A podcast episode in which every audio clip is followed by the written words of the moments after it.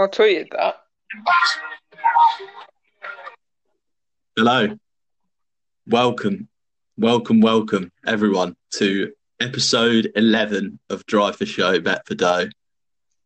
What, a, what a weekend. That's an awful musical interlude. Just to start with that, it's just horrendous.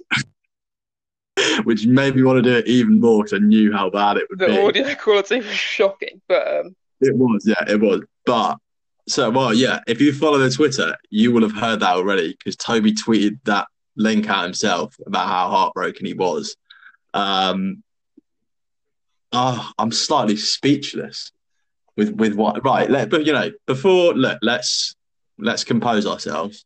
set We the have scene. some- welcome, welcome to the podcast, Toby. How are you doing? I'm good. I'm in a good mood. Wow, that, that makes a change. Oh, I don't think that's fair. I'm joking. I'm joking. But you know, you've got a reason to be in a good mood. We, the pod, me and you, and the podcast have got some good news for the listeners. We do. Would you Would you like to tell the listeners, or shall I? Are we? I, I, are we talking about my runner-up finish, no. or are I'm we not. talking about the fact that we're going to become housemates in the new year? Yes, we're taking our podcast relationship to the next level and moving in with each other. Um, Yeah, gonna need to find a relationship, just so everyone's aware. to make that fully clear.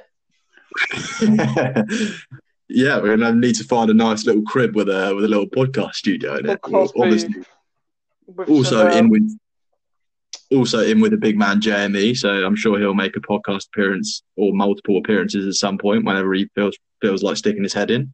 Shout out E. JME. another huge golf fan. Yeah, not so much golf fan, but I was thinking we could do something funny like like Jeremy's random pick every week, where he just comes in for like five minutes and just randomly picks someone and goes, "This is no, this is my person for the week." I think that could be quite funny. Um, but yeah, that's pretty exciting. It's going to be better for the podcast as well because you might have noticed over the last few weeks having some pretty shoddy audio quality where our conversations have been out of sync and it makes us sound like we're talking over each other. Um, so hopefully, being in the same in the same place will help dramatically with all of that good stuff. Um, so that's cool. I had something else I wanted to say, but it's completely slipped my mind. It slipped my mind. Oh yeah, that was it. Today, episode eleven. We're obviously going to go over and talk about the RSM Classic. A great week, a great week for the podcast the closest we've ever come. It's no closest Toby's ever come by a country mile. And then because there's no PGA Tour week next week, we thought, you know, we could just not do it this week. But obviously, Toby came so close this week that we had to do an episode this week because leaving it to next week just wouldn't have felt right. So we are going to do some picks. Are we? I, we haven't actually spoken about whether they're going to count or not. Are they going to count? Uh, I've I had I was having this internal debate because obviously with the win I now have first pick, and I mean this field is garbage, so I don't have a clue. Okay. But Okay, we will we'll, we'll veto this one then. I think that's that's probably fair on you. but I you feel like some- yeah we're doing the PGA Tour season. Yeah, I'm with you on that one. So we they won't count for our mine and Toby's little game, uh, but we will give some tips for the. It is called what's it called, my lord? It's called the Alfred Dunhill Championship, not to be The Alfred- mistaken with the Al- Alfred Dunhill Links Championship. That's true. It's in South Africa at Leopard Creek, which is an unbelievable golf course, by the way. Unbelievable. Unbelievable golf course, really cool. So you know, if you're not from Europe and you're unfamiliar with this tournament and you're in the states, check it out this week. You know, give our guys a give whoever we go for a uh, keep updated with it I've over got in some South. good um, South. some good course info, some good course knowledge for for listeners late, but we'll get on to that later. That's good. I've had that's good. I've had a busy day today, so I haven't had much time. So that's that's good. Um, right. The oh, and I completely missed missed out. So because it's only a European Tour event this week. We we posted on the Instagram earlier on um, for you to give us our quest- some questions to answer. So we've got about 40 questions. Some of them will be very quick answers. Some of them will be a little bit more conversational. Um, but we will try and get through all of those as well, time dependent. But that should be that should be quite fun as well because there are some lots of people taking shots at Toby. I didn't don't think I got any shots at me, but a lot of shots at Toby. So that's going to be fun. Um, Take, you're just a walking shot at yourself. all right, relax. Sorry, you told me to come prepared, so instead I come prepared, ready to fire from the hip. Yeah, but these shots aren't from me. These shots are from the people, not from me. So I had nothing to do with them. Um, right, let's go. The RSM Classic. Well, goodness. You had Kevin Kisner. We, well, let's be honest. We liked all of our pick. All, all, all four, all four of our picks. All both of us liked all of them. Uh, Other than, I was than sceptical on Patrick Rodgers. I'll be honest. you were skeptical. You were skeptical on Patrick Rodgers, but you didn't even listen to what I was saying about Patrick Rodgers until after the podcast. So you liked him more after the podcast when you actually listened back and actually paid some attention and realized. I still don't think. second. I still actually when when I listened back, I still didn't notice what you said. You didn't, did you? Because you just don't. You just tune out for my voice, which is fair enough. You No, know, I, I just I feel like you only only must have briefly touched on the I wasn't going to say it a, a billion a times. of Was I? I said. I said, yeah, I said when I spoke about him, a full sentence saying, you know, he he's got some form around this golf course and he's come second here before. He lost in a playoff, so he likes the track. Was pretty much what I said. So you know, not just he's got form around this golf course or something very brief. So you know, it's fine. I'm I'm over it. I'm over it. Yeah, shit week from me.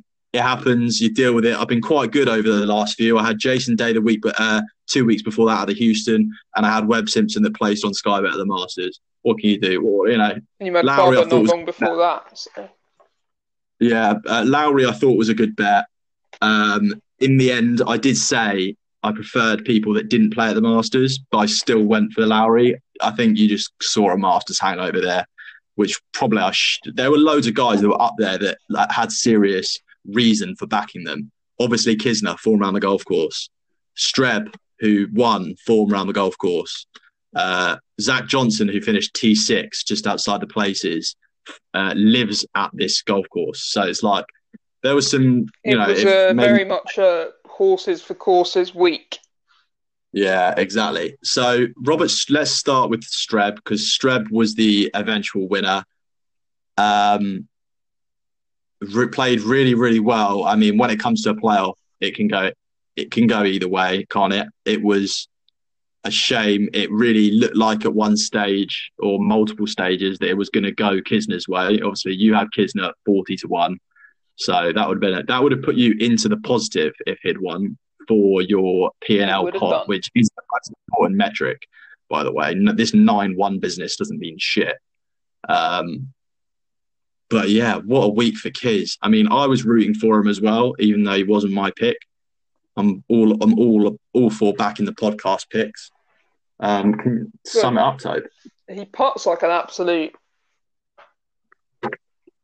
absolute wizard. The guy, just draining it from all over the place. Um, but yeah, I There was think that one, wasn't there? The par putt. the par part, yeah. But yeah, I think. I mean, as we said, as I've said, it's it's a horses for courses track. Um, he's won there before 2015. Streb's won there before 2014. Um, but he made like Kisner made one bogey bogey all week. First three days, he was just sh- shooting four unders with his eyes closed, and then comes out yesterday and goes, I think, yeah, was it four?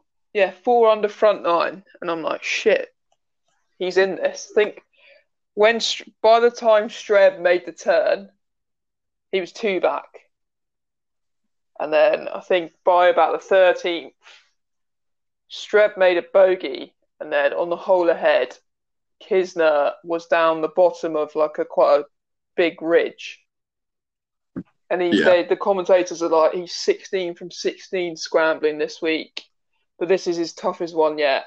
And, like this is pretty much the point where I turned on to fully watch, and it's steep hill, and he put, he literally just kept it on the top of the ridge of the hill. But Yeah. how far would you say that putt was? 15 foot. It was more than that. I think it was it was closer to twenty foot, and the the way it went in as well was an emotional putt because it literally last roll in the front door, fist pump fist pump moment for you there. Yeah, It was I pretty. thought having Yeah. I didn't watch all week. I mean, I was struggling having the hours of golf I watched in Masters week. It was I kind of took a weekend of off watching too much, but every time I did turn it on, just see Kisner draining pots. He was he tweeted a few as well, so I was well aware that the the putter was hot. And I just felt like I knew he'd hold it before he even hit it. Yeah, it, it was it was good. It just crept in the front door, wasn't it? But you know, As soon as he got in front, I was like, he's won. I thought I was I was being very careful not to say anything uh, because I have a bit of a bit of a yeah, habit of tempting fate and making this early calls. So I was I was remaining calm. But Well, Streb, won. 17. Streb birdied 17 to get level with Kisner in the clubhouse, and then parred 18 to take it to a play. So it's like it really was in Kisner's clutches. And then Kiz is literally position A down thingy. Streb's in the bunker, short of the bunker, makes an unreal up and down for par, and Kiz's Kiz's birdie putt like looks Just good narrow. all the way. And then just misses on the low side. So it, he was so close to getting the win and then a ridiculously unlucky break down 18 again in the second playoff hole because he didn't hit a bad drive. He was literally half a foot from the, from the semi cut and absolutely buried. No chance of keeping on the green because the I mean, you uh, you said to I said to you, I know Streb hit an unreal shot in there, but if he's in the fairway, he's given himself a putt birdie. He was playing super well. He would have had a really good chance of matching Streb's unreal shot, but because he was in that yeah, because he was and the bounce it was it was a dodgy bounce as well, wasn't it? That kind of it kind of exactly right off the fairway. But I guess that's what happens. But um. it was He's was now unlucky. five and zero. In I think Dave said he was four and zero going in in playoffs. Yeah. Now, which Yeah. actually surprises me, given he is a bit of a match play specialist. Yeah he's pretty mentally strong isn't he not much seems to phase him although he just isn't like He's not a if we're being brutally honest he's not a world class he, he is a world class golfer but he's not you know I don't know I feel like I'm phrasing this incorrectly I- He's the kind of like bloke that he's got three PGA Tour wins, and I reckon he'll pick up he'll pick up a couple more throughout his career, but he's never going to be world number one. He's never going to Yeah, win a major. spot yeah you're you're uh you're pretty accurate with that one But you're as pretty I accurate think that one I think he's aware of that. What did he say? He like there's a few quotes of him where he came out. He came out a few weeks ago, didn't he, and say when DJ's on, I just step aside and add to my bank account. So I think Yeah, I think that, that that quote was quite a while ago, but yeah, he, he yeah, he's well aware of the limit, the limitations of his game in terms of the, uh, his overall position in world in world golf. He's very aware of that, I think, which is quite funny and refreshing at the same time. Um, he basically, I there was yeah, like on the same lines. He said when he turned up at Bethpage Black for the was it the US Open? Like Bethpage Black's one of the toughest tracks in the world and he turned up and was just like, it was a US Open setup, and he was just like, I have no, I literally, I'm turning up here, I have no chance this week. Like, if I break par in one in any round this week, it will be an, an unbelievable result for me. so it's like, it's it's a tough one, but yeah, I mean, a bet, uh, you know, he didn't get the win, but he placed very easily. It's a it's a it's a payout. it's a payout. It's a P and L game. Puts We me in front We're of in good- P&L. Correct. the podcast is in good form. The podcast is in very good form, all in all, all things We, considered. I mean, um, we couldn't have, and we couldn't get any closer to a win. So makes you Yeah, think we- we're you- we're knocking, we're knock knock knocking. we are knocking. We're def we're definitely knocking. Shout out to Bernd Wiesberger as well, just proving that you can play on the European tour and just rock up in in the states and finish T four. Um, I think yeah, he will be. I think they alluded to it in the commentary yesterday that he he I think is thinking or has mentioned sort of going taking his PGA Tour card like full time or I don't know. Oh yeah, I mean pretty much. I mean, most people. That's most people's ambition, isn't it? To to get out there, but it's just proof of the talent pool that is over there on the European tour. They're not just you know 2 Bob Marks playing in Europe. They're not bums. You're you're you are correct. Um, but yeah, I mean, I don't. There's uh, there's not masses masses more. Yeah, you, I didn't. I didn't really. I didn't watch too much. It's not like it's good to have a little to keep the picks, but it's not. It wasn't a big event. It wasn't that exciting. The course wasn't exciting enough to. I was surprised. I like the I like the look of the golf course. The golf course looks pretty awesome. Looked pretty awesome. Um, I was surprised Mackenzie Hughes missed the cut, considering you found out after the podcast, yeah. after you picked him, he actually won there. His PGA Tour win was there, yeah. Yeah. I was surprised, but then we it's one of those ones, isn't it, when we were both like, why is he what's he doing at sixty to one? Yeah, bookies proved correct, didn't they, in the end? But, then, but it was weird. He had good form going in. There was no reason, there was no indication. I couldn't see any indication that he he was going to miss the cut. Yeah. Unless, unless yeah, I don't know, unless he was ill or yeah, slight injury or something. Like the only, the only guy, obviously, you, I thought I was going to take Lowry. You took him. The only other guy that I might have picked would have been Munoz, who I did actually know this, but forgot to mention it on the podcast. He came third there the year before. Yeah. But he had a shocker. He was like seven yeah. over par. Miscut. I think that kind of guy from Masters Week would take a lot out of you. Probably was his first Masters, wasn't it? You know, that's definitely going to take its toll if you're then playing directly the week after. Yeah, and he's been playing um, a lot of golf. Yeah, he has. Yeah. Oh, don't start! Don't start talking. Did him play this week? He did play this week, didn't he? I think he might have missed the cut. Yeah, he did. Yeah, again, considerably different track. To be fair, considering its closeness to Augusta, a very um, different. Yeah, it was on the golf sea. course. It's it's def- it'd be on my bucket list of courses to go and play, but we'll save that conversation for for a different for a different podcast because that's definitely a cool conversation to have. Is is bucket list bucket list golf courses?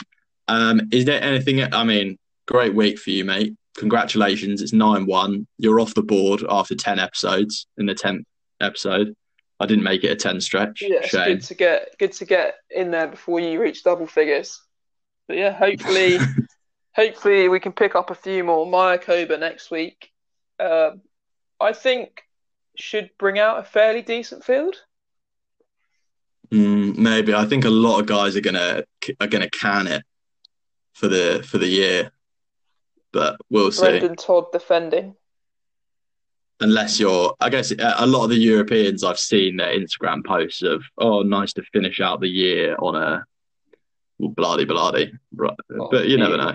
A few interesting picks Euro- there, actually. If you when you look at next year's, the European the Europeans are going to aren't going to stay another week in the states and then and then doing nothing in the states. Like again, they're just going to probably likely to just head back. Jason Day had a decent week again. T 12 14 under. We did mention him in the in the podcast. Harris English as well. I, I was almost annoyed I didn't pick him because he was like a no brainer, good good yeah. pick. And he was playing lights out yesterday guys that just missed out on uh, just missed out on the Masters, like you say, people like Harris English, like uh, I know you said Mackenzie Hughes, but you know, you know, you could see the the Masters week missing out on Masters week. You could see the fire in his eye. That, yeah, it was pretty cool, pretty cool. And you know, we we spoke a lot about Kisner there, but Robert Streb, a gr- uh, great win for him. Hasn't won on the PGA Tour for ages. Um, You've got quite strong event views on his before. swing, have you not? It does make me feel pretty ill. I think they described it as a ten finger grip.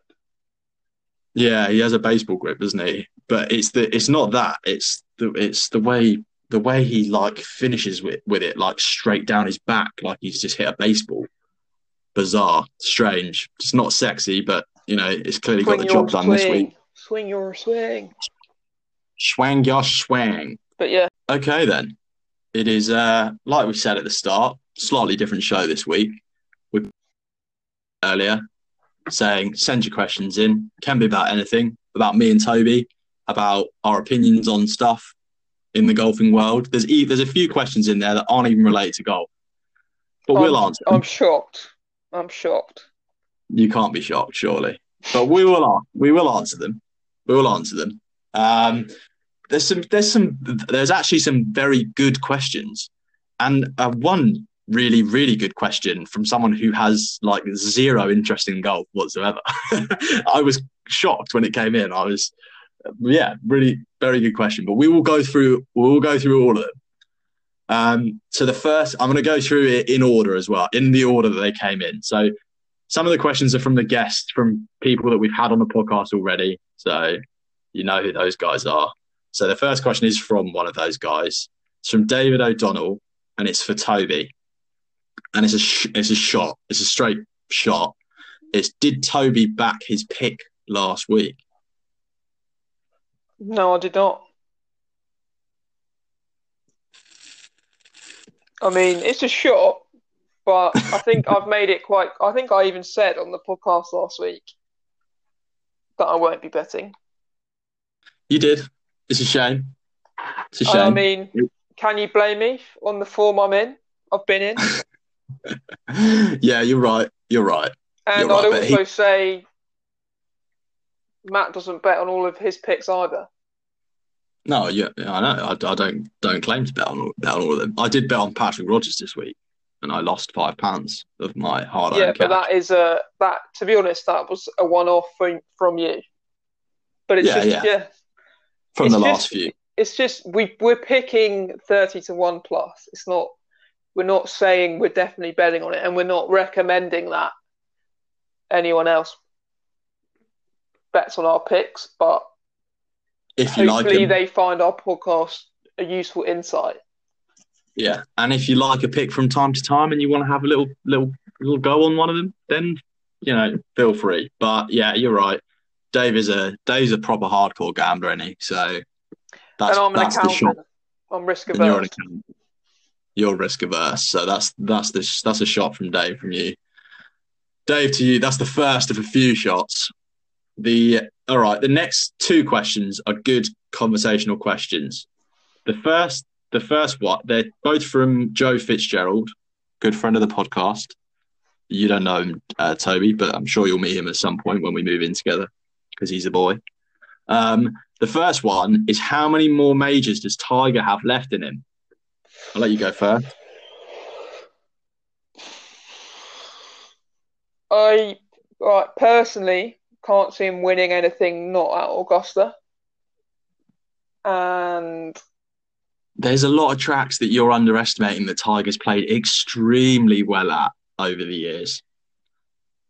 I had my week on the Tiger train last week, It didn't fill you with confidence. and you can like it just kind of confirmed all my all my concerns that his body's not there anymore.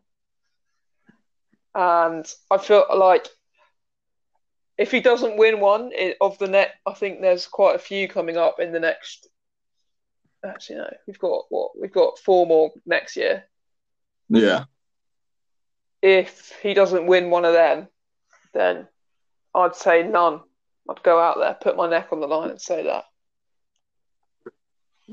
Yeah, I mean, I I'm going to put my neck on the line the other way and say that he breaks Nicklaus's record.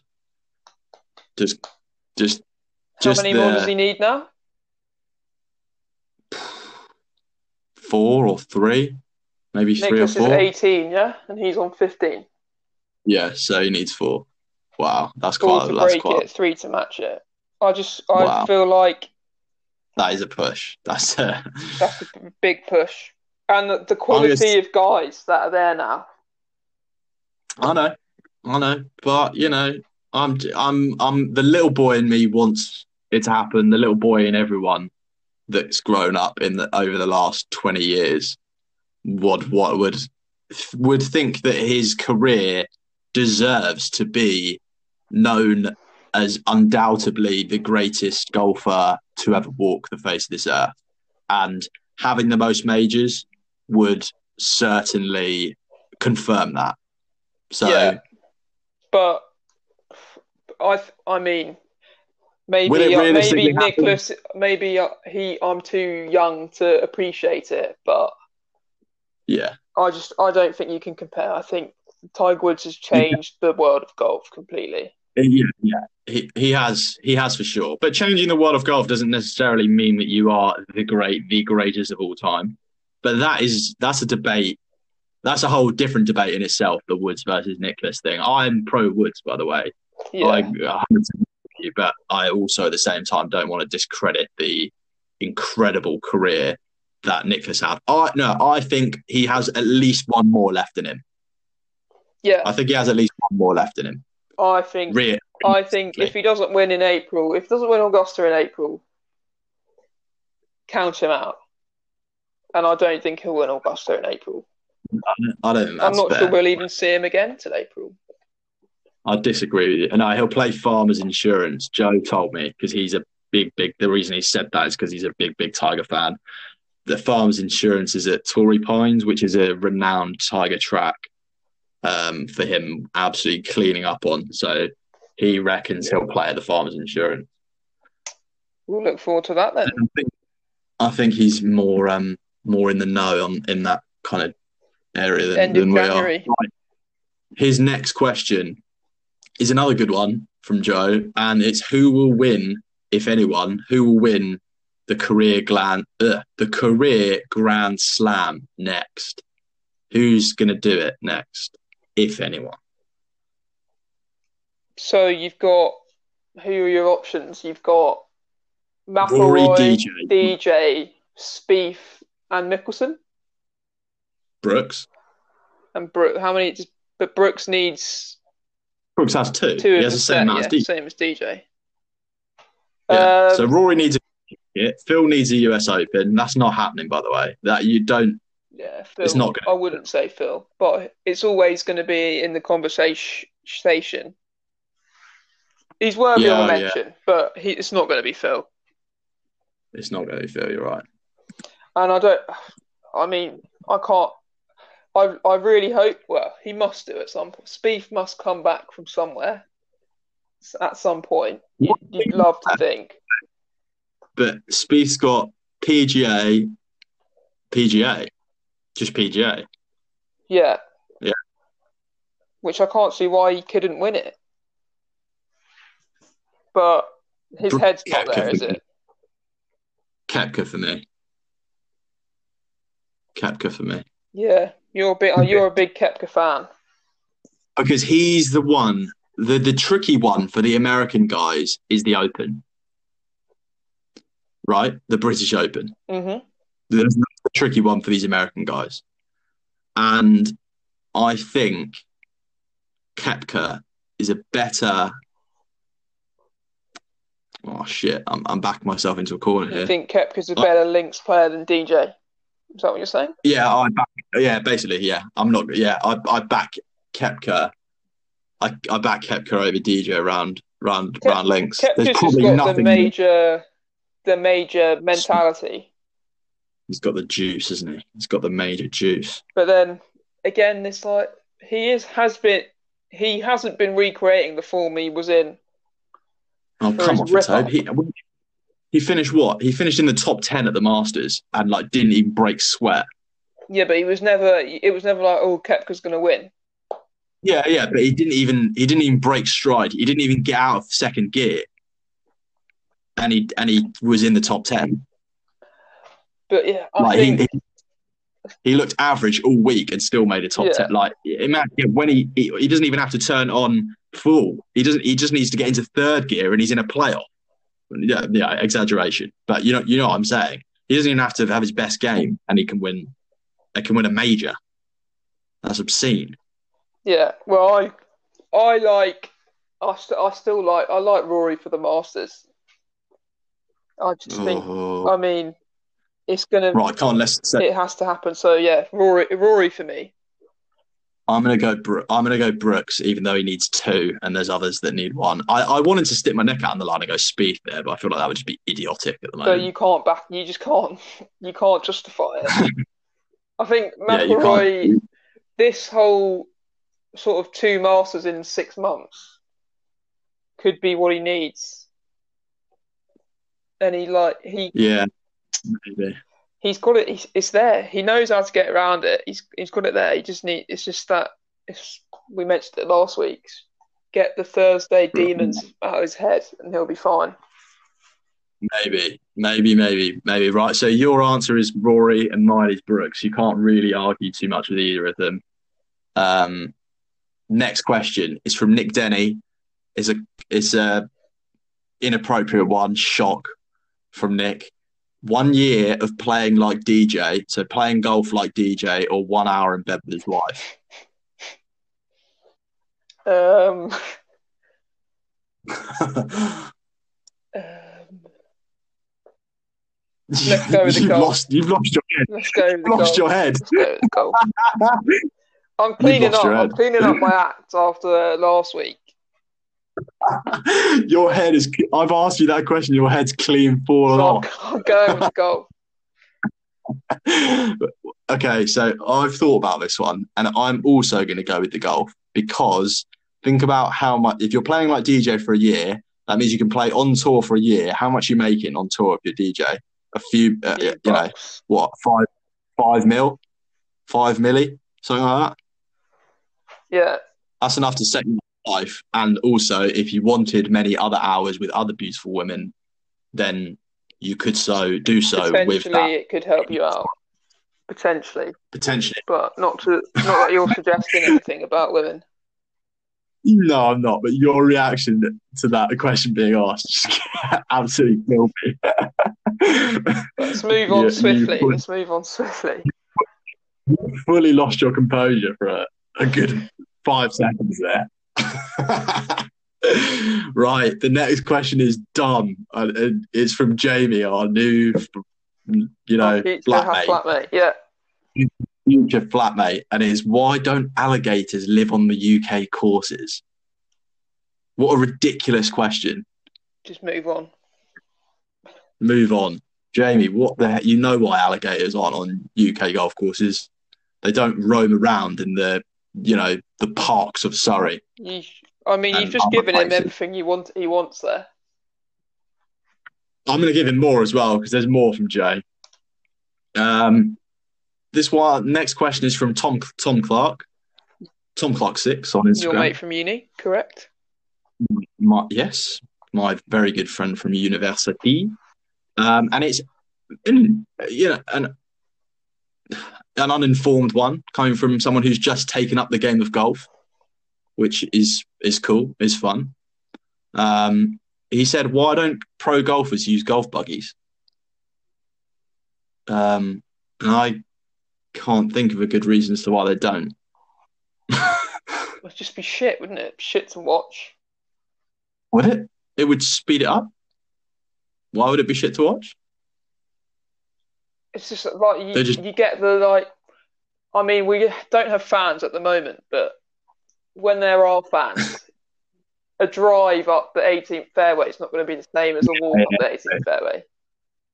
True, and logistically, with running people over and shit like that, it might be more of a nightmare if you've got buggies zooming around and And- you've got lots of people and things like that. The sort of state of the the like buggies aren't great for the course, are they? Yeah, true. Uh, But those golf, yeah, the golf courses are in pristine condition and they want to keep it that way. Yeah, That's a good reason. Um, but yeah, it's an, it's an interesting question. I don't know. Yeah, I guess it's just tradition. It's a go- a game of because tradition. John, because John Daly at the one of the majors, one of the majors he won, I think the PGA, he was playing, but he had a bad knee, and he asked if they could he could use a buggy to get round because he had a bad knee, and they said no. They made exceptions, didn't But they? No, they didn't. I'm sure they did. I was sure they didn't. I was sure they said. Oh, did I? I was sure it was quite contentious at the time. I thought. On your, Uh, would you? yeah. I guess there's a question in that. Do you prefer walking around or do you prefer a buggy? I prefer. It depends on the vibe, but I prefer walking if it's in the UK. I don't know. I, I don't agree. know. Uh, I definitely no, I walking. no. I'm gonna say I prefer walking if if I if it's if I'm trying to play well. I I lose my rhythm in buggies. I, I feel like I like the little I like the break in between more of a break in between Yeah. shots. But in Spain, you're in Spain, or somewhere hot, heat you need it. gotta be it's a necessity. Yeah, you're right. Uh, right, moving on from bug, buggies, we're back with JME who says, "Who gave the 16th hole permission to be that sassy?" I get. I think he put something about this on the group. Yeah. I don't know, Tobe. Who did give the the 16th hole permission to be that sassy? I think he, I think the premise of his question is why does the 16th hole always seem to be a sort of crescendo hole or a Sharp edged tooth, just like yeah, knifey like hole. a somewhere where things happen. I really, I don't think he's said that. I don't think he's said that for that reason. I think he's just said something to to make us like say something stupid on the podcast. Hmm. Well, He doesn't was know. thinking about it That. He doesn't know. That.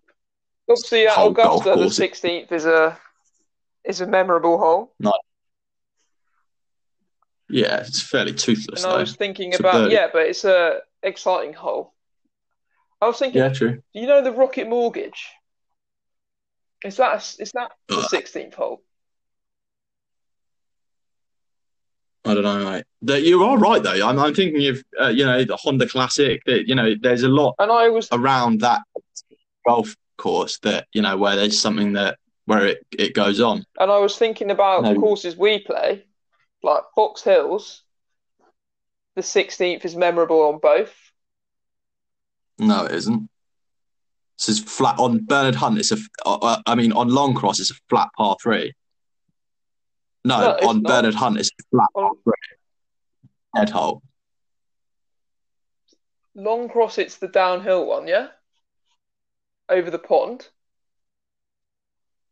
No, Or is that Bernard Hunt? That's Bernard Hunt. no, yeah, well, that's a nice hole, but Bernard Hunt is a flat par three. It's, it's like a gap fill filler hole, about Oh, about yeah, two hundred Bernard yards. Hunt's the three wood. Um, and the rest. yeah, okay. Yeah, I don't know, Yeah, I Jamie. I don't know why it's so sassy. Yeah, I think you raised a good point there, though. I think it's a good hole if you're talking about match play Yeah. and competition golf to have, to have an interesting That's hole. That's what I was thinking. So maybe when it like you're maybe getting into the the final crescendo of the round. 16, you- you're likely to have a lot of games about to go dormy or about to finish. So, yeah, True. So yeah, Jay, that's why six, that's why the sixteenth is sassy, Jay. Um, we've got another one from Jay, and it's: Are you a tight list or a bum list man? I'm a Nike late ball man. You can look that up, Jay. Yeah, I, I mean, I think if you're a tightless man, it might upset a few people here, but if you're a tightless man, then you're a bumless man. I Consistency. think this, this from from having worked at Silvermere for a few years, it takes it's a, there's certain type of people that come in and and want Titleist stuff. It's like when you go and buy golf clubs, you can go with an open mind and you can get custom fit for the best golf clubs that fit you and perform the best for you. Very rarely did that did when I was there anyway, did that come out as Titleist. But the people that buy do that come in and buy Titleist come in uh, saying, I only want to look at Titleist. I don't want to even look at anything else. They'll only look at Titleist because it has that kind of brand image of being quite premium. But their recent stuff, at least the stuff that I came into contact with, It's not. wasn't particularly great. No, for for me, Was- I just think I only think about balls when I think about Titleist. Yeah. Yeah, that's that's fair enough. But they do have a lot of staff players as well, which I think is where they get that premium brand from. they have a lot of tour players, and they're like, oh well, if, if the tour players are playing, it must be good. Well, no, not necessarily, because the tour players, the, t- the, the the the irons and stuff that tour players use is there's only so much you can do with a with a blade, a pure blade, cavity, cavityless iron. Like they're all the same. They're all very similar. So, uh, yeah, I mean, for for the average golfer, I would say Titleist don't make the best gear. Um, you think they make so, the best ball? So uh, yeah, probably it's up there. I mean, I'm not a particularly fussy ball guy. As long as it's a half decent ball, then I'm happy to use it. Um, Did you see that? Yeah, um, I watched the Rick Shields video a few weeks ago. Wilson have staff have brought out a paintless God. ball, which supposedly, apparently, the painted layer on a golf ball can create it to not fly straight. Interesting. But yeah. Interesting. Right, next question. Going back to, there's a lot of questions from the same people because yeah, we don't have thousands of followers. Back to Tom Clark, Tommy. Do you think? Well, let's answer this one quickly because we've spoken about it a lot in previous episodes. Do yes or no answer? Do you think long drives are killing golf? No. no, as well. I I agree. I don't think I don't think it's killing golf. But I I think uh, I will. I said one word answer, but I will say I think don't think it's killing golf, but something I think needs to be done about it. Something with the ball, probably. Listen Next back one. to episode this... three or four for our debate on that. Yeah, yeah, for sure. Um, this one is directly at you, Toby. It's not so much a shot, but it's a question. And it's ha- from Dan Sharp. I don't know who Dan Sharp is. Must be one of our like random followers that we get. Um, and his question is: How big a stake is Toby willing to bet uh, to place on beating me over eighteen holes? We've already got a bet on, I believe. Let's talk. Let's talk about it. Bet on. I can't remember. I'm racking my brains. No, come on. Yeah, you know, you might have a bet on, but let's you know, Fake. eighteen holes against against Dan. How how much of your hard-earned cashola are you willing to put on the line? Because I back you, by the way, nine times out of ten. I think I think uh, uh, getting a bit a little bit. I I I honestly believe eight times out of ten, you beat him. Yeah, I think on the golf I'm, course over I'm, com- like, I'm not saying that he can't doesn't have it in him to beat me, but I think I could beat him. But if I if I was having a bad day, he was having a good day, he could easily beat me. I don't know. Okay, so come on then. Twenty quid, fifty quid, fifty quid. Fifty quid. Fifty quid, fee, Dan. The green fee would be. Okay, okay. I think that's a good bet. You, the green fee. You said I prefer fifty. It's more got more grit to it. Which is probably the green fee. That's fine.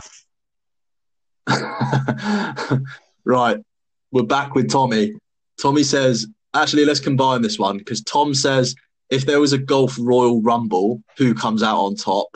And um, Nick Homewood says Bryson or Brooks in a fight. So I'm going to answer Bryson or Brooks in a fight first. And I'm going to say Brooks wins the fight just because I think Bryson's a bit of a wet flannel. And even though he's massive, I think Brooks would just do him in. Um, yeah, Bryson would be like Valuev. Brooks would be like David Haye. Yeah, it just pummel him, wouldn't it? Um, if there was a raw, okay, if there was a raw Rumble, who's coming out on top? Royal Rumble's wrestling, right? So I'm going to give you a trio. I'm going to and and I'm going to go with the Trailer Boys. I'm going with I'm going, I'm going with Willie McGirt. I'm going with Charley Hoffman and J- JB oh, Holmes. Crap, who's the last one? JB Holmes.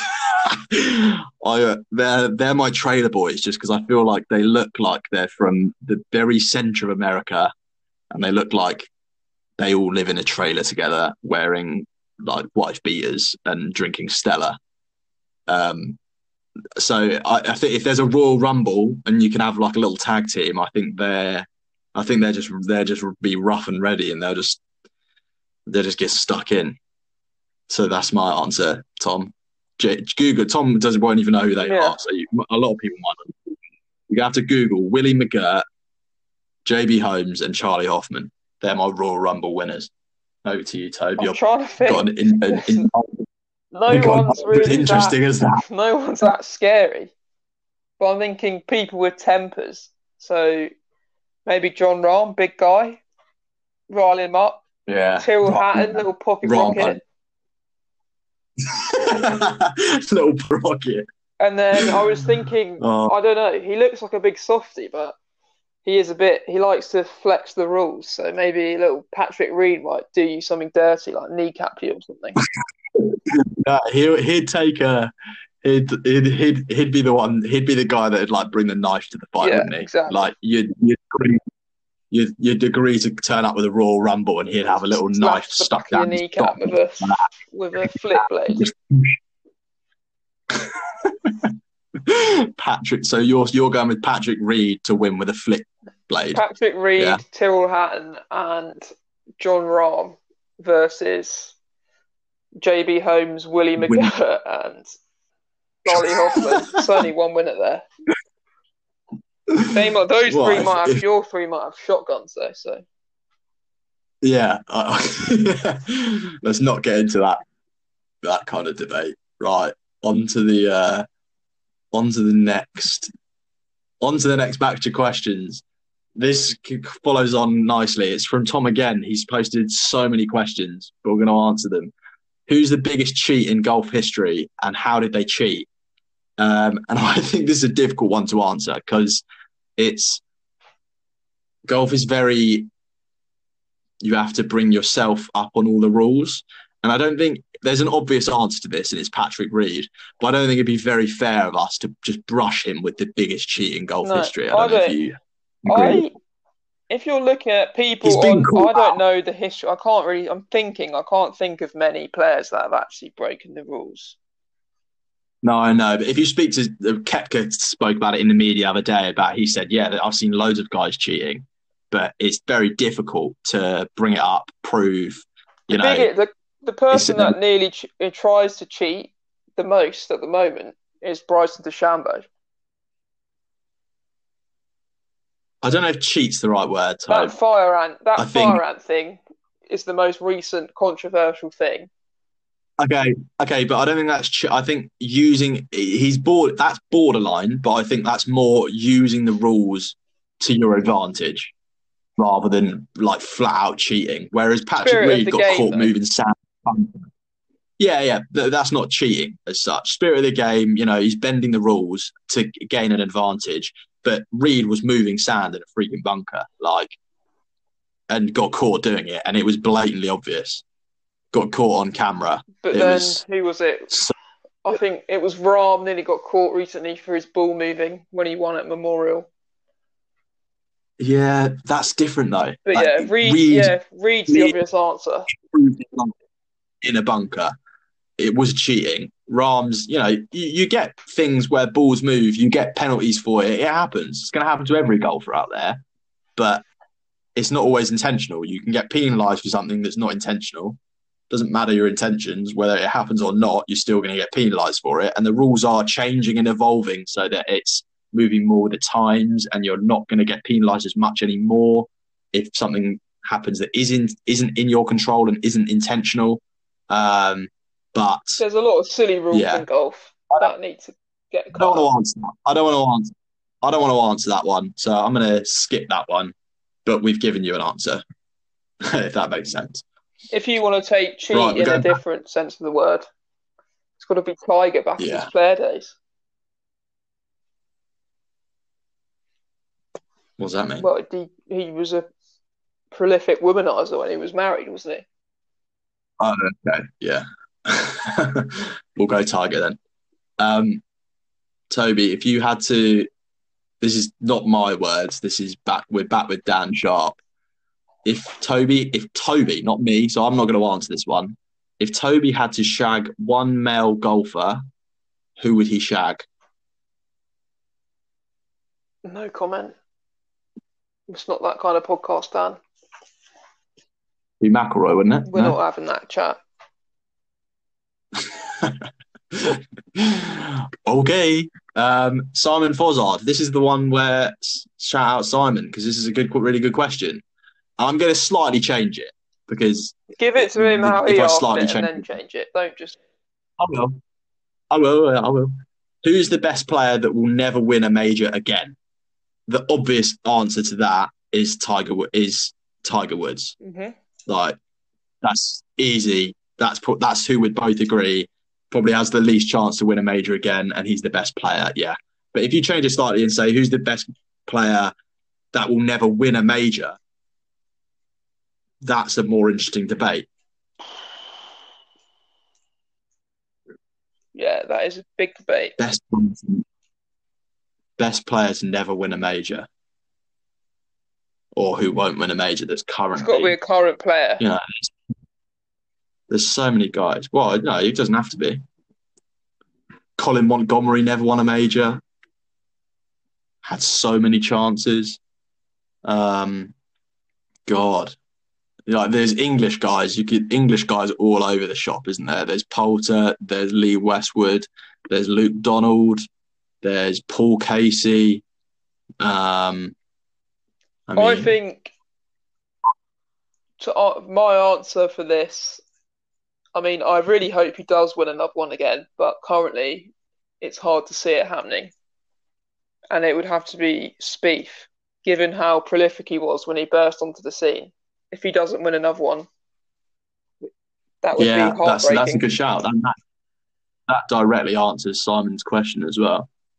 Um, I'm just I'm racking my brains that to think of players that you know haven't won one. Um, but pre pre Sergio's Masters win, you could have said Sergio comfortably to to the best player to have not won a major. But um, If I mean, yeah, I was thinking like if you really want to go out on a whim,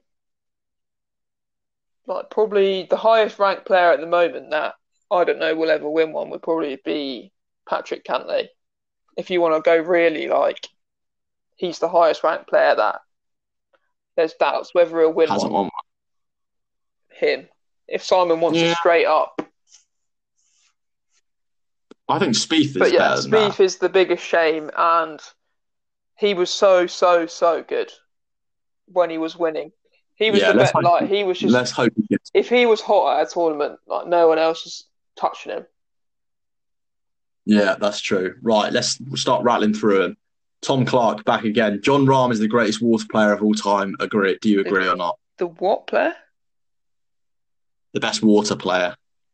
Uh, yeah. What is that about the skim shot? Yeah. I'd assume so. Yeah. So we're we're going to say yes to that. Jamie Gibbons' favorite club. Uh, he loves Infernos. Um,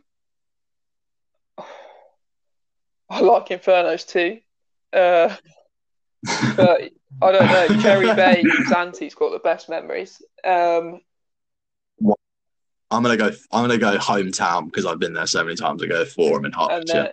Shout out to you. And then, oh, well, best club night would be Fruity Leeds University Union. Um, best golf club. Um, favorite golf club to hit would have to be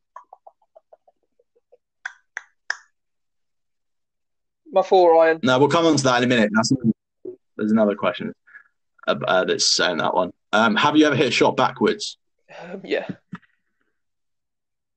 I probably have, but I can't remember it particularly. That's Tom asking that, and that's I know for a fact that that's a direct shot at Jordan, or my other un- univer- good, very good university friend.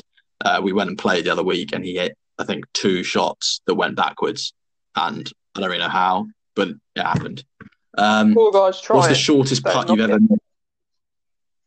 What's the No, shortest yeah, putt I've absolutely ever not missed? knocking him. Inches. like inches probably yeah just not paying attention right we're we get we're rattling through them tom asks again why don't tour pros use yellow golf balls because they're ranked. i think the simple answer to that, i think no i think the simple answer to that is that the top end golf balls aren't made in yellow And they're, So, why would you? the They're premium golf shit. yeah yeah uh, yeah that's one that's one way of saying it um do you think golf crowds should be more like darts crowds No. No, I think it has its place though. I'm gonna say no. Like Yeah. we mentioned the Rocket Mortgage earlier. That is an insane tournament, and you know that it's going to be like that. don't you mean the Phoenix? Oh yeah, I keep saying the Rocket Mortgage. Yeah, the Phoenix. Oh yeah, and that's sixteen. Yeah, that's what you I were meant. talking about Sorry, Rocket Mortgage and Phoenix. sixteen. Yeah. yeah, the Phoenix. I think yeah, I, I agree with you. There's a time and a place. There's a, there is already a few events a year. The Phoenix Open in the USA is raucous. They have the they hold the record for the most amount of fans in a golf course over a four day tournament. Um, the 16th hole is just ridiculous. So much noise. People, the players amp the crowd up, get them to shout while they're swinging. It's crazy, really good. Yeah. Ryder Cup as well. You get People your fill of you it know, at the Ryder Cup. Yeah. So you know, time. There's, but yeah, time and a place. Not every crowd, but some crowds it can be appropriate. Yeah, and also to mention in Europe they brought out the golf sixes as well, didn't they? Which was a different format, a team format. And that again was encouraged for a, a better atmosphere. It's going to drive more people to the game, having odd events that are more, you know, enjoyable for crowds. You hated it. I thought it was quite good. Um, next golf, what golf? Uh, next question is from Jordan, who is who Mhm. Tom was calling out earlier. Um, who's the longest? Who has the longest drive out of Toby and Matt? Matt. Moving on. Uh, again from Jordan, what golf clubs do you currently use? And what clubs would you love to get your hands on? Um, I can take that. I have a full set of ping Gs from driver down to pitching wedge. Uh, then I have an Odyssey uh, Rossie 2 putter with a 38 inch longer shaft. And I have some Cleveland wedges that I can't hit for shit that I got on eBay a few years ago. Nice. So I I have um Callaway Rogue driver with an X Flex Fujikura shaft, um M43 with with a HZRDUS stiff, heavy stiff, um a Srixon three iron, I think, with a stiff Ladies. Miyazaki, which is re- which is what three iron. Ladies, what are you on about? Um, yeah, I, I need something a bit heavier than that though. And then I've got Callaway X forged irons, which are like small cavity back. yeah, I hate your Um, irons. I've tried to hit your irons, they're too small. Small cavity back blades, which I had reshafted in Project X LZ 6.5s, which are really, really nice. I love my golf clubs. I definitely um uh, yeah, to answer the next question, what are you what would you love to get your hands on? I, um, I like I, I like, really like my bag. Always. Oh, and I've got an Odyssey wide blade putter, red, and it's red. It's nice. Really like it. Uh, yeah, I, I'm not sure. I'm not really interested in getting anything else in. I've got a pretty nice set. I'm very happy with them. You, Toad? Um, I'd like a Scotty Cameron putter at some point in my life. I like. Yeah, I you won't be able to hit it very well. Uh, I would like wedge wise the sort of TaylorMade ones that rust hide. or like the the big toe. Is it Oh, like okay. big toe TaylorMade? I think they're quite cool. There's a, a hide. There's a different one that does rust. The the face rusts. That's you peel it away. It's a bit quite. Um, I'd like. I, I don't know if I'll ever be able, able to hit them again, but Mizuho, not Mizuho, Mizuno irons, and Yeah. my dream driver back in the day was one of the Nike coverts when, uh, like with the red head that McIlroy used to absolutely rip. When Yeah. McIlroy did that, did a advert with Tiger Woods where they were like on the range, Yeah. um, and they sort of keep making hole in ones and then start hitting it all over the shop. That would have been my dream driver back in the day. Yeah. That's pretty But my cool. Ping Gs are pretty Some peng looking golf clubs. Yeah, you got a nice set. We both got a nice sets. I'm, I'm I'm happy with mine. I tinkered with mine quite a lot over the years. And I'm yeah I'm at a place where I'm pretty. The irons have been exactly the same, other than reshafting them. But I'm yeah I'm now very set on on what I've got in that. Maybe a hybrid, or no, I need a heavier shaft in that three iron to make it more more playable because that three iron shaft's a bit whippy. It's quite a light, it's They're quite very- light stiff. God, they're a long term investment, aren't they? Like I wouldn't. There's nothing I'd I would. I can't see myself buying any new golf clubs anytime soon. No, need need. So for Jordan, who I also believe is a with- new same with me. golfer, if he's considering correct. buying clubs, make sure you get fit and get a proper set that you like first time. Don't buy based off what me and Matt have just re- have just said we own. no, he, I, he. Well, to comment on that, he's already bought it. He's bought a second-hand set of irons off eBay to get him started. Yeah. He's got a set of TaylorMades. I think that's the way are- to go. yeah, if you're getting nice. into it, you do a year, a few years. Like I did it with my dad's clubs for quite a long time, and then once you're you decided you're going to take it Yeah. seriously, splash some cash. Then you can make that investment. Yeah, then you can make that investment and get get yourself a new set. But yeah, definitely the way forward for new golfers is eBay. Get yourself a second-hand set because you can still get a. You can still get a really good set of golf clubs. The irons that Jordan's got are really nice, and Tom as well because uh, he uh, he has some similar ones.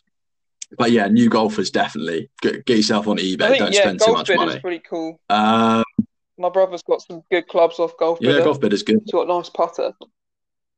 golf bid is slightly, slightly more expensive, but you know what you're getting is probably better quality. Not better quality, you, you're more guaranteed on what you're getting. Um, right, best golf course you've ever Las played on? Colinas. Yeah, uh, yeah, absolutely, hundred percent. But UK wise, I'm going to go um, Hayling Island. I love Hayling Island. I love Links Golf. I love Hayling Island, and I also love Royal Cinque Ports, which is Kent way, which held the Open in like 1920 or something like that. I'm not very. Um, that's a great, two great. I'm not very well travelled golf wise in the UK, but I want. I've, I'm planning. I'd like to book Will change. next year um, a couple of weekend trips around the UK. Go play some nice Yeah, for sure. For sure. That was from Jordan again. So thanks everyone for these questions. There's some pretty decent questions here. Um, Rory Carter says, "What year is Toby in? What school year?" I mean, can he comment when he's five foot one? yeah, fair enough. Um, right, next question. Um, Bogies and Beers says, fancy a round of golf somewhere next summer when all this COVID yes, shit's gone. Absolutely, Bogies. Yes, mate. I, I want to get 100%. him on. 100%. Yeah, absolutely. We, we definitely need bogeys and beers on. He's probably our most loyal, one of our most like loyal in the fans. new year though, I feel there's not Uh, really. most- I'd like. I feel like he'd be wasted on one of the tournaments we've got before Christmas. So we'll we'll stay in touch and we'll Yeah. get you on New Year and we'll plan something. yeah, Rory Carter says, "Where does Happy Gilmore rank in the list of all-time great sporting films?" Um, not that high on my list, to be fair. Yeah, neither. I think we can move on from that. I'm not. I'm not a great film guy though, so I'm not a great person to ask. Um, for Rory, Rory's big rugby guy. Nothing on Invictus. Fair enough. You heard it from Toby. Um, Charlie Griggs says, "Is Homewood a prick?" Question mark. I find him Um, pretty funny. Looking forward to going on holiday with him. yeah, it's gonna be. I Uh, thought it was funny when he would just he, like on It's gonna Masters Week, he just FaceTime us out of nowhere. yeah, that was funny. that was a good laugh.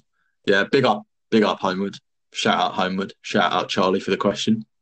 Um, Dave said, Dave says, how many shots is Dave gonna win by um, in the Alicante trip? And I'll answer that. There's absolutely no shot of you winning, Dave. Big man Tobe's cleaning up this year.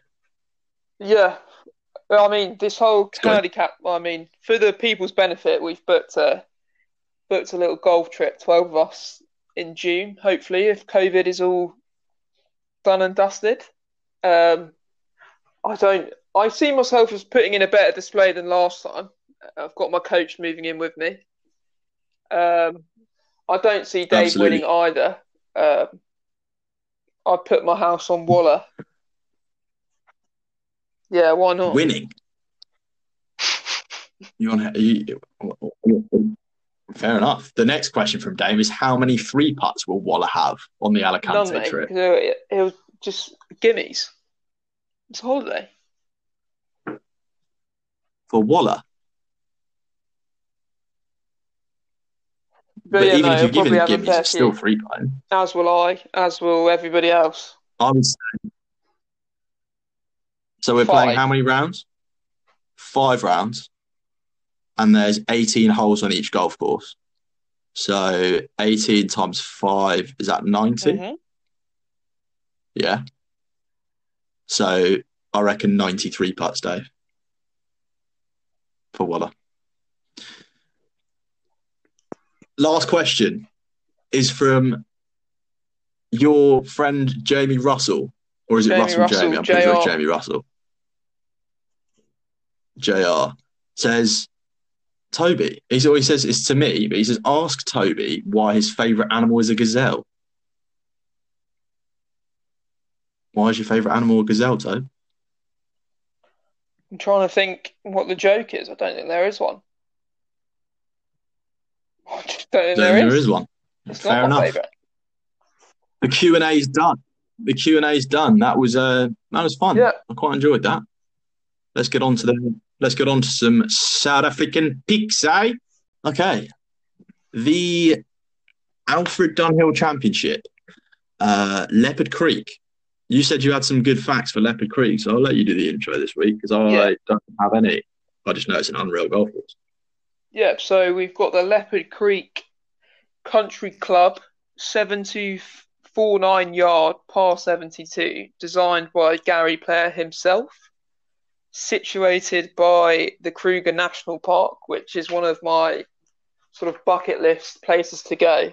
Uh, big South African safari park, um, so expect to see lots of monkeys and wildlife on the course. I believe, I believe, if my memory serves me correctly, I remember McIlroy playing there a few years ago. Um, pretty cool golf course. Um, so it's a European Tour event, but it's also one of the flagship events of the Sunshine Tour, which is the South African, the South African sort of national tour. Um, I don't know. I was trying to think if the UK have something similar, but I'm not sure they do. But it's a field full of South Africans. Um, so, yeah, that's something to know. Um, the course is owned by South Africa's richest man, which I thought was quite an interesting Wow. snippet. guy called Johann Rupert that owns, um, I think it's like Richemont. It's like a Swiss luxury goods company. Get you some nice posh watches, etc. Yeah. Into the golf. Charles Yeah. Schwartzel just owns this golf tournament. Uh, he's got the record golf score there of 24 under for the week. Uh, he won it in 2012, 2013, and 2015. Um, He's not So- playing those, is but he's not playing there this week. But he's owned it for the last. What like it looks like he came off his Masters win, didn't do anything anywhere else other than at Leopard So- Creek Country Club. So Brandon Stone is the favourite at twelve to one. I'm pretty sure he's got some hot form around this golf course as well. He loves the track. Um, Don't have any stats to back that up, but I I know from memory. He was my so I get. I mean, let's go straight into it. I did some research Saturday. I didn't have the odds um, with me because they weren't. The field wasn't released. They had the field, but it wasn't complete. Um, Brandon Stone was the first name I put down. He's just a South African that gets shit done on the European tour.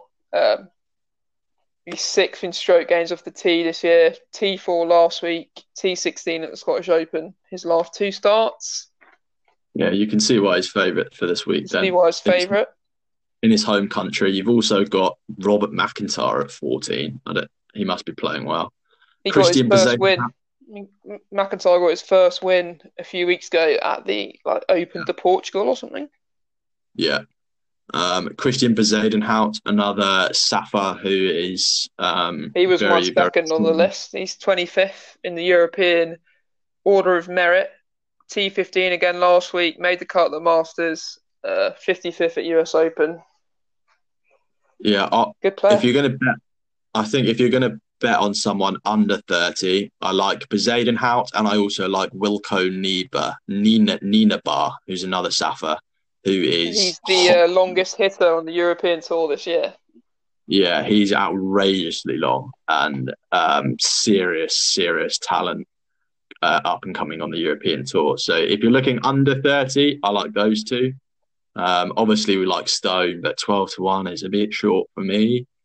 Um, right. Uh, well, If anyone is money. betting and they're thinking, oh, Eddie Pepperell, 22 to 1, do not go near it. That's my biggest tip of the week. Do not go near Eddie Pepperell, 22 to 1. He's been in lockdown, sort of semi lockdown. He's been out in Dubai, but he was shocking coming out of the last lockdown. Do not touch Eddie Pepperell. okay. Yeah, that's a week. strong that's a strong opinion from Tobe. I might go stick a five on him to win now. Having after you've come out and said that. Right. I believe let's Joachim B. Hansen won last week. He's at 33 to 1. okay. So. Probably not gonna do it go back to back, but you never know.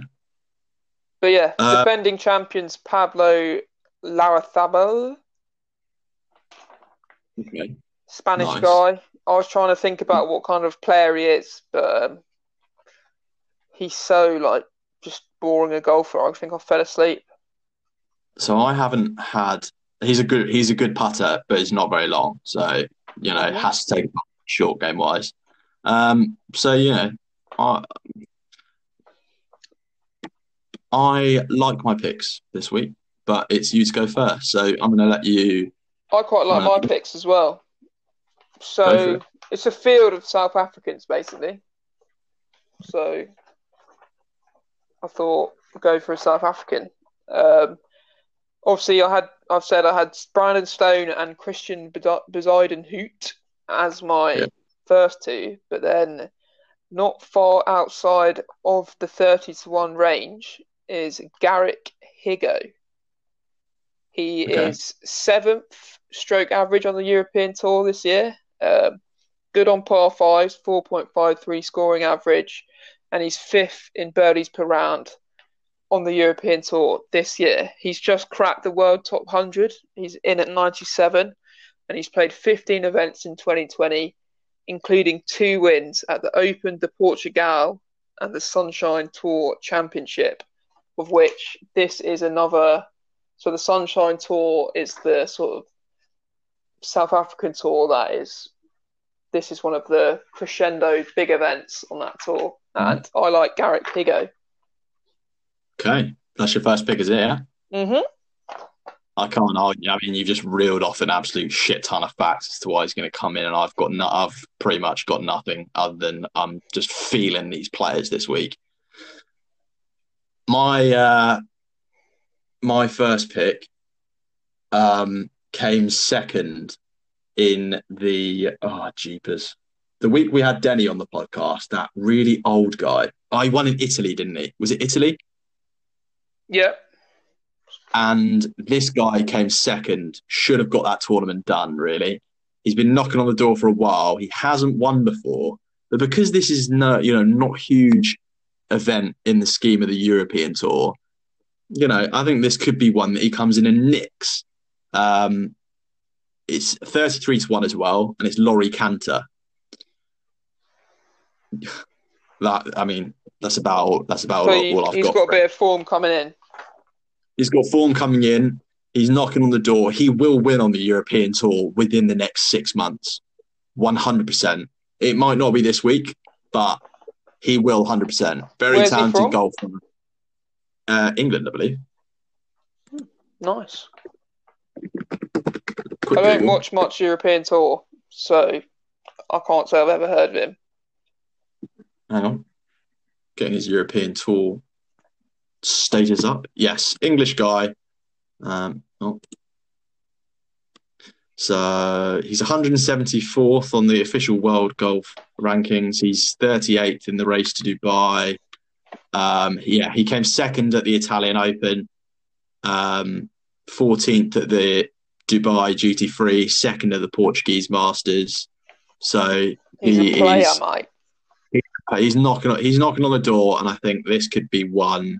This could be one that you know he's a, a little bit freer to go and go and attack.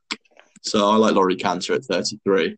That's my first pick. Go on, over to you. Back, So throwing the wheel back to you. I did. I just. I just said just now, Pablo Larrazabal. I fell asleep, but I was only looking at the front of my thing, and I have made a little note uh, under my next pick. Pablo Larrazabal is a good putter. He was 16th in putts per round in 2020, so that's where I've found a good South African putter. He goes by the name of Dean Burmester at 45 to one. Yeah, I looked at Burmester. second in strokes gained putting on the European Tour this year. T18 at the Joburg Open last week, T5 at the Italian Open. So he's got a good bit of form coming in. He can putt. I like it. Dean Burmester, two Saffers. Nice. Yeah, I think I think going with South African is a good is obviously a good bet this week. I think you've gone for two good ones. Um, I haven't gone for Saffers, having just said that that's a that's a good ch- choice this week. But I'm going I'm going Cinderella um, for my second pick. I don't like it a huge amount. I just it's one of the it's one of my field picks. He has got some form. He didn't play well last week. He came 61st last week, which is shit. He made the cut. He's in South Africa as well, so that's that's what's making me feel a little bit ropey. But he came ninth um, at Aphrodite Hills in Cyprus. Uh, came, t- came tied ninth there. Um, he came 24th at the BMW PGA. He's a he's a veteran European Tour journeyman English guy.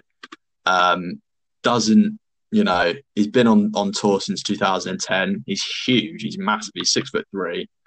Um, he's got one win on tour. Um, is it's a long shot. It's a long shot, but he's he's he's been fairly consistent over the last few seasons. So um, it is Steven Brown at 100 to 1.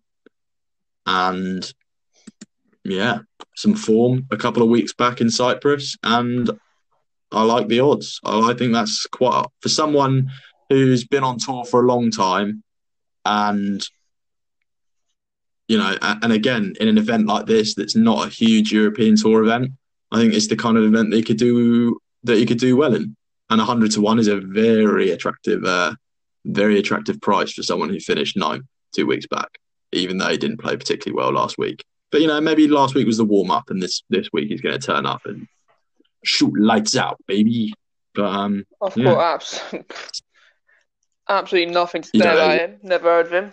But um, Yeah. six three doing it Yeah, for the I- tall lads. I watched him at Wentworth uh he actually he almost he was like first out at Wentworth when I went last year um so we were walking around the golf course and we caught his group up and then we were we were watching for a few holes and then we went to walk past it him to go down 18 and he hit this shot into the woods that literally came and landed like over my shoulder and then hit the floor in front of me and just bounded off scared the absolute living daylights out of me but yeah he almost killed me so the fact that he almost killed me makes me believe that maybe the something is looking down upon me to guide me to Steve Brown this week, and maybe that might work. Maybe, maybe. Okay, so yeah, th- th- you know we're not going to speak loads about this. This is just a couple of people for you to follow this, few people for you guys to follow this week. Seeing as there's no PGA Tour event, it's a, it's a cracking golf course. If you get a chance to watch some of it on TV, definitely watch it because the golf course is pure. the best uh, that I saw on Brandon Stone did a Q&A uh, earlier on in the day today. And he uh, got asked what the best golf course, the three best golf courses in South Africa are. And he said Leopard Creek is number one. The second is the par three at Leopard Creek. And the third is the practice ground at Leopard Creek. so highly rated golf course among the Saffers. And um, yeah, it's pretty unreal. But uh, I don't have too much more to say about other than up the Laurie Canter and up the Steve Brown this week. But um, anything more to say upon the Alfred Dunhill, Toby? Just appreciate the stats, lads. I think that was yeah, they're good. fucking unreal insight for you there. yeah, you show me up this week. I, I like your picks. I like your picks. I've yeah, Still think Steve Brown's got it in the bag though. Um, right, that was a. This ended up being quite a long episode. We thought it was going to be a short one. The Q and A was quite bulky in the middle. We had a lot of questions, but it was quite fun. I enjoyed doing it. If you enjoyed that kind of thing, then let us know. Maybe we'll do it again with some different questions. Maybe we won't do as many, so it's not as long. Uh, but it's definitely something we can do again. It was quite enjoyable. Um, Toby, congratulations on your first point and your first uh, winning. We're going to have a little side bet on the old uh, Alfred to keep it interesting. What's that? What's the side bet? I don't know. A drink. All right, fine, done. um, okay, yeah, well done, Toby the P and L's the P and L's on the rise. We're off the board. Um, we're off the board. And I get to keep my advantage for the Maya Mayakoba. You do, yeah, you do. Uh, thank you everybody for listening. Bet responsibly. Don't you know flog all your peas on the Alfred Dunhill. It's definitely not worth it. Um, thanks for listening, and we will see you next week. Peace. Peace.